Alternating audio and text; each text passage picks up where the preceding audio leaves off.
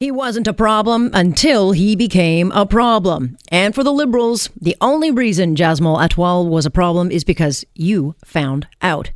Justin Trudeau's most excellent Bollywood adventure was just so excellent until a convicted Sikh extremist stole the star's show, further damaging Canadian Indo relations and embarrassing Canada around the world.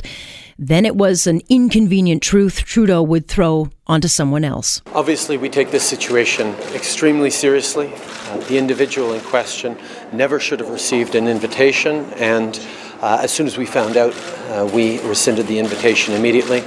Uh, the Member of Parliament uh, who uh, included this individual has and will assume full responsibility for his actions. Of course he will.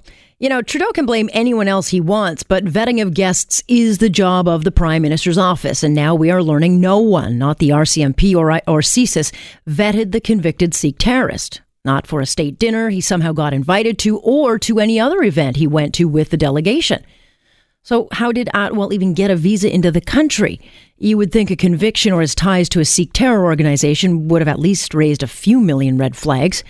The Vancouver Sun now reports CSIS was alerted last week before Trudeau's trip that Atwal was going, and it would be an embarrassment. The High Commission also notified of Atwal's pass, and yet he still gets an invite to a state dinner.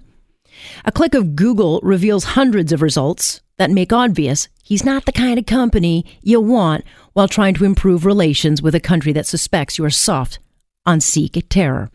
But with Atwal, they didn't need to worry about security because he has very deep ties to the party. Just Google him and you'll see. There he is with Bob Rae. Oh, hey, he's there with Michael Ignatieff. And oh, yes, there he is with Justin Trudeau.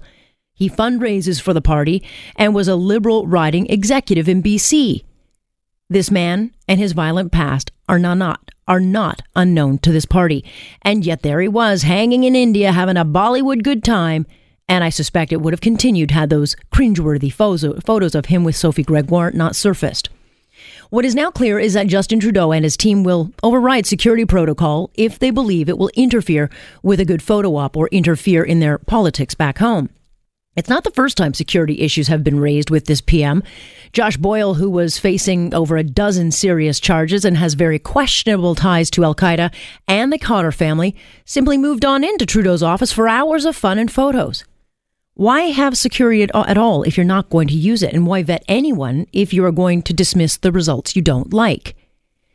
They say you are the company you keep, and in this case, Atwal is just the kind of company who will give Trudeau votes, even if they are unsavory and undermine Canadian values and security. Trudeau can pretend this was a mistake. It was not. What a message that sends to Canada's Sikh community and the hundreds of families who lost loved ones on Air India Flight 182. 329 women, children, and men who were killed by the kind of terrorists Jaspal Atwal supports. Justin Trudeau's India trip has been nothing more than a charade to play politics back home. He danced with the devil and got badly burned. He's insulted his host, undermined our country, and he can point the finger of blame to everyone else, but that finger need only point back at him. A statesman you are not, a fool you are. And that is my point, on point for this Friday, February 23rd,